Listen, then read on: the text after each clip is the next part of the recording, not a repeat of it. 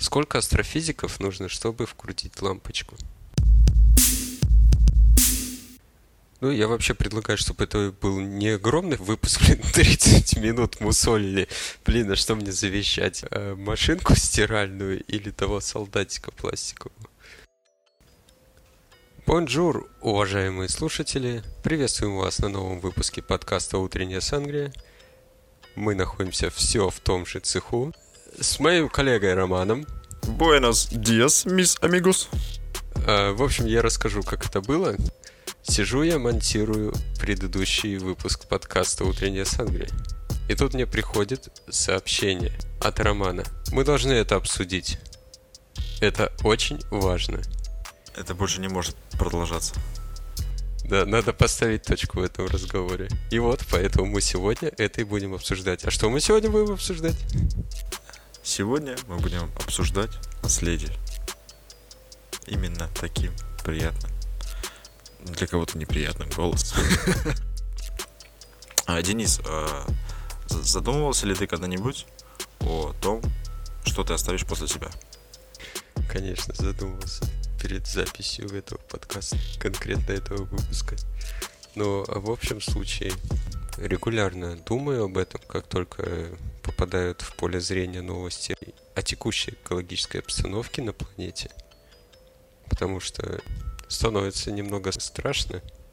Не за себя даже, а за тех, э, кто будет жить в этом, так скажем, мире. То есть фраза «после нас хоть потоп» на тебя не распространяется? Ну какая-то же ответственность должна присутствовать в человеческом сознании. Но такая сознательность и осознанность, она присутствует вообще не у большинства населения нашей планеты, к сожалению. Вот. И очень многие люди даже даже не думают о том, что кому-то после, после них жить, да, и в какой, в какой мир они придут, и как он будет выглядеть, там, через, допустим, даже 20 лет, 50 лет. Мы все погрязнем в мусоре, в пластике. Вид нашей планеты, я думаю, сильно изменится. Знаешь, о чем я подумал, кстати? Может быть даже, что эта ответственность, она формируется в ходе жизнедеятельности. То есть, по-моему, ну, по моим воспоминаниям, не было такого, чтобы мне воспитатели какие-нибудь в детских садах, в школах говорили, оставь после своей смерти эту землю чистой. Да, и умрешь ты, кстати, очень скоро. Если не вынесешь за собой подгузники. Эм, это мысли о том, что надо что-то делать с окружающей средой, Э, со своим поведением, э, со своим отношением к мусору. Ну, в общем, это обеспокоенность э, окружающей средой и состоянием мира, который мы, в принципе, должны будем передать следующим потомкам. Эта ответственность, она как-то начала формироваться в течение жизни сама на основе моих взглядов, на основе информации, которая меня окружала. Но так сказать, что это было воспитанием, я не могу. А, то есть тебе в детстве не, не говорили не выбрасывать фантики на землю? Мне говорили, что это нехорошо. Это я помню. Но мне не говорили это с такой установкой, что от этого гибнет планета, ну, грубо говоря. От этого будут страдать следующие люди эффект бабочки ты познал намного позже, да? Любой фантик брошен на землю в Кировске влечет за собой наводнение в Японии. Ужас. Как это понимание отразилось на твоем поведении? А, делаешь, делаешь ли ты какие-то, ну, простые вещи, типа, да, а, сортируешь ли ты мусор, а, собираешь ли ты батарейки, вкидываешь ли деньги на фонд защиты растений из красной книги? Я думаю, что я двигаюсь в правильном направлении, пытаясь хоть как-то изменить ситуацию в моей жизни. То есть я пытаюсь сортировать мусор, но полностью делать это у меня не получается. Ну, признаюсь честно, просто от лени и от какой-нибудь там безалаберности. Не знаю, что значит это слово. Есть лаберность, есть безалаберность. Все очень просто. Ну, в общем, по-моему, в наше время условия уже достаточно хорошо сформировались для того, чтобы соблюдать все эти правила. Сортировки мусора, например. Но вот в фонд красной книги деньги они перечисляют, нет. Не, на самом деле, мне кажется, да, я с тобой согласен, что сейчас намного больше условий для переработки мусора, для сбора батареек, для а, приема пластика перерабатываемого. Вот, плюс а, очень много сейчас компаний производят а, свои продукты из экоматериалов, из переработанного сырья, там футболки там из пластика, я не знаю, а, какие-то коробки. Ну, мы очень маленькими шажочками, но движемся ну, в этом направлении. Вот, на самом деле, мне кажется, такой сдвиг сознания может произойти, если ты попадешь на какую-нибудь огромную просто свалку. Вот. В принципе, они все примерно одинаковых размеров, и они все примерно одинаково выглядят. Или какой-нибудь мусоперерабатывающий завод. Ну, вот. То есть, как бы, ну, мы просто этого не видим, да? Вот. Ну, в городе более-менее чисто у нас убирают, у нас э, ну, мусор вывозят, как бы и все нормально. Вот. А когда видишь, куда все это приезжает и как все это отражается на природе, на планете нашей, то, мне кажется, становится страшно. Хотя я сам не видел, но я могу себе это представить. Напротив наших рассуждений могу рассказать про э, видео, которое я посмотрел недавно. Это было выступление Джорджа Карлина.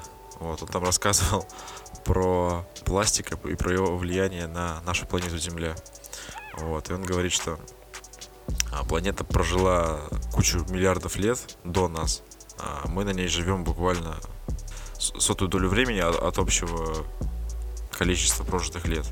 Да, и то, что человек за такое мало ему отведенное время сможет уничтожить планету, это очень маловероятно, потому что ну, планета переживает а, многочисленные разломы, многочисленные, а, я не знаю, извержения вулканов, наводнения, там, глобальное потепление, глобальное похолодание, там, всемирный потоп и прочее.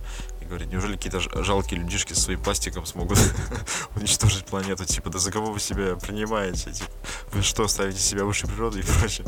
Вот. То есть, как бы, ну, я, конечно, понимаю, что это все юмор и стендап, но, э, так сказать, это немножко меня э, успокоило на тему того, что, да, возможно, последствия они по-любому будут после, так сказать, человеческой жизнедеятельности, но а, в конечном счете планета сможет себя а, отвоевать, так сказать, и восстановить. Вот. Просто всех людей убьет и все. Ну, просто это поговорим про наследие. Так, а теперь сортируем мусор. Что человек может оставить после себя, когда он умрет, а как его запомнят люди, что он может такого сделать, чтобы о нем память осталась? И нужно ли вообще это делать? Я думаю, все зависит от жизненных целей конкретного человека, от масштабности его раздумий, так скажем, истории человеческой, не знаю. Если он хочет попасть в историю, значит, может быть, он просто боится своей смерти. Множество людей просто готовы оставлять своим потомкам, во-первых, своих потомков, во-вторых, какие-то материальные ценности своим потомкам. Вот если мы вспомним, я не знаю, ты помнишь такого человека, Гаврила Принцип? Я только в песне Оксимирона про него слышал. В общем, это террорист. Вот. Э, он оставил след в истории, ну... А зачем? Черный пиар да? тоже пиар. А зачем? Ну, я, я помню его имя, его поступок. Он был предан своему делу, молодец. Он исполнил свой долг, все дела. Но э, какое-то глобальное, глобальный масштаб этот факт из его жизни не несет. Ну, для меня, по крайней мере. Поэтому лично я не думаю, что очень ценно оставить свой след в истории Таким образом. Это знаешь, это как это как убийца Джона Леннона, да, хотел прославиться. Вот он его убил, и все, теперь все знают его, но его весь мир ненавидит, потому что он убил Джона Леннона. Он убил звезду Битлз. Ну, вот, вот слава, да, но а вроде и не слава. Денис, считаешь ли ты записанный э, в FL Studio MIDI трек на 40 секунд и выложенный на Spotify с двумя прослушиваниями э, достаточным наследием? Или нет? Ты это сейчас смеешься, да, надо мной? Там четыре прослушивания. Блин, побежал еще пару раз кликнул. Да нет, я, я не про тебя. Я вообще про то, что типа а, с какого масштаба начинается наследие. Если этот трек будут слушать люди, и он будет приносить э, потом людям какие-то положительные эмоции, то почему бы и нет? То есть нет никакой количественной характеристики, насколько ценное наследие оставлено. Типа песня там Земфиры 10 миллиардов прослушиваний. В час. И в световой год. Это очень мало. А, хочешь шутку астрофизическую?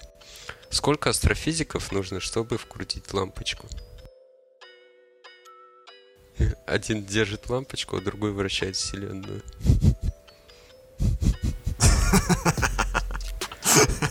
Смешно. С развитием интернета и с все большим распространением огромных гигабайт, терабайт, блин, надо какой-нибудь миллиард байт информации. Конкуренция просто зашкаливает, и каждый второй графоман считает себя офигенным творцом, как мы с тобой здесь. Вот. И пытается оставить, так сказать, след после себя. Насколько ценно это творение, это уже вопрос десятый. Ну, смотри, ты говоришь в нашу эпоху интернета, да? Если взять какой-то определенный промежуток времени, будь то там, царская Русь или Советский Союз или Великая депрессия. Все люди, живущие на планете, так скажем, находятся в одинаковых информационных условиях. У кого-то получается просто, а у кого-то не получается. И это уже совсем другой вопрос, почему это происходит. То есть, можно сказать просто, кто-то не старается. Но я думаю, что вот сейчас, например, у нас с тобой одинаковые условия, как и у других э, миллиардеров. То есть ты имеешь в виду, что правила те же, другие декорации? Именно, да. Мож, можно так еще интерполировать. Э, с каждым новым веком на нашу разделочную доску на кухне добавляется все больше и больше различных фруктов и овощей и продуктов. И нам нужно только найти правильную комбинацию этих продуктов, чтобы создать идеальное блюдо и преподнести его красиво. А, Роман, а у тебя есть какие-то мысли насчет того, что бы ты хотел оставить не вообще человечеству, а, например, своим потомкам? своих потомков. Это должно быть смешно. Я думал о том, что с развитием тех же самых цифровых технологий а, я буду своим детям показывать какие-то фотографии и видео, вот, и, возможно, там будут даже присутствовать какие-то нецензурные слова, и дети скажут, бать, ты чё? Они скажут, блин, типа, что ты творишь? Ты же должен быть примерным отцом. Ну, согласись, то есть, там они могут полистать мою там стену ВКонтакте, сказать, ё-моё, как написать заявление об отмене родительских прав. То есть, с одной стороны, это хорошо, да, то есть у тебя с каждого там какого-то не знаю, периода в жизни куча фотографий, куча какой-то информации, там переписки те же, там еще что-то, вот, видео, аудио, вот. Раньше такого не было. Раньше люди там две фотографии за там, свою молодость имели, это уже было замечательно. Больше люди рассказывали про себя, что вот я в молодости делал вот так вот, еще было вот это, еще вот у меня есть друг, а вот он приехал, вот мы сейчас вместе поговорим, обсудим, вспомним, как раньше было. А сейчас мы записываем подкаст, чтобы дети мои потом послушали. Ебать, э, какой отстой. Ну, честно скажу, что я считаю любое проявление творчества, да, э, это такое микро-наследие, но оно очень локальное, и оно э, только как раз-таки для тебя, для твоих близких и для своих э, будущих потомков, да, то есть если там это распространится на других людей и это где-то отложится, где-то это кто-то воспримет, как-то переработает и во что-то новое вылит, то это будет здорово. Но, скорее всего, я об этом никогда не узнаю. Вот, поэтому, если ставить э, для творческих вот таких вот порывов, каких-то творческих моментов э, цель стать наследием только для узкого круга людей, то мне кажется, это очень замечательно творить и оставлять, так сказать, после себя небольшие, но э, следы. Наследить немного. Э, так же, как э, потом реально детям показываешь фотоальбом, да, что вот мы там съездили туда-то, там, видели вот это, вот мы с твоей мамой, вот мы там с родителями, с нашей общей семьей, это наша такая семья. А потом мы будем э, детям давать послушать подкасты и закрывать уши, когда кто-нибудь из нас говорит что-нибудь непристойное. Научные знания – это одна из самых главных вещей, которые мы можем унаследовать своим потомкам. А, слушай, я с тобой согласен вообще абсолютно, потому что наука, как и творчество, это просто величайшие двигатели цивилизаций, да, то есть, блин, если бы мы ничего не придумывали, мы с тобой, да, у нас же постоянно каждый день новые патенты, новые открытия научные. Вот, мир стоял на месте, да, и наука никак не двигалась, то мы бы до сих пор с тобой охотились на мамонта, и он бы нас пытался сожрать. Ну, может, было бы интересно. Не то, что сейчас, да, сейчас говно какое-то. Депрессия приходится подкасты записывать от безделья. Да, это, по-моему, ежу понятно, что наука это величайшее наследие, которое люди могут передавать друг другу, чтобы следующие поколения жили комфортнее и а, могли достигать новых высот. Вот. Также и с творчеством. Что люди, которые вдохновляются там Леонардо да Винчи там или Федором Достоевским, могли творить и писать, и писать, и писать, и, кстати, могли тоже писать, вдохновлять новые и новые, новые, новые поколения. Пришло время заканчивать наш эпизод подкаста «Утренняя с Англия». Спасибо всем, кто слушал нас. Нам было приятно для вас рассказывать. Андреевич, спасибо за интересную беседу. Спасибо, что послушали этот эпизод. Обязательно подписывайтесь на все соцсети, на все ресурсы, на которых выложен данный подкаст. Комментируйте. Пожалуйста. Вот, и ждем обратной связи. Всем спасибо. Всем спасибо. До новых встреч. Абенту. Аста. Пронто.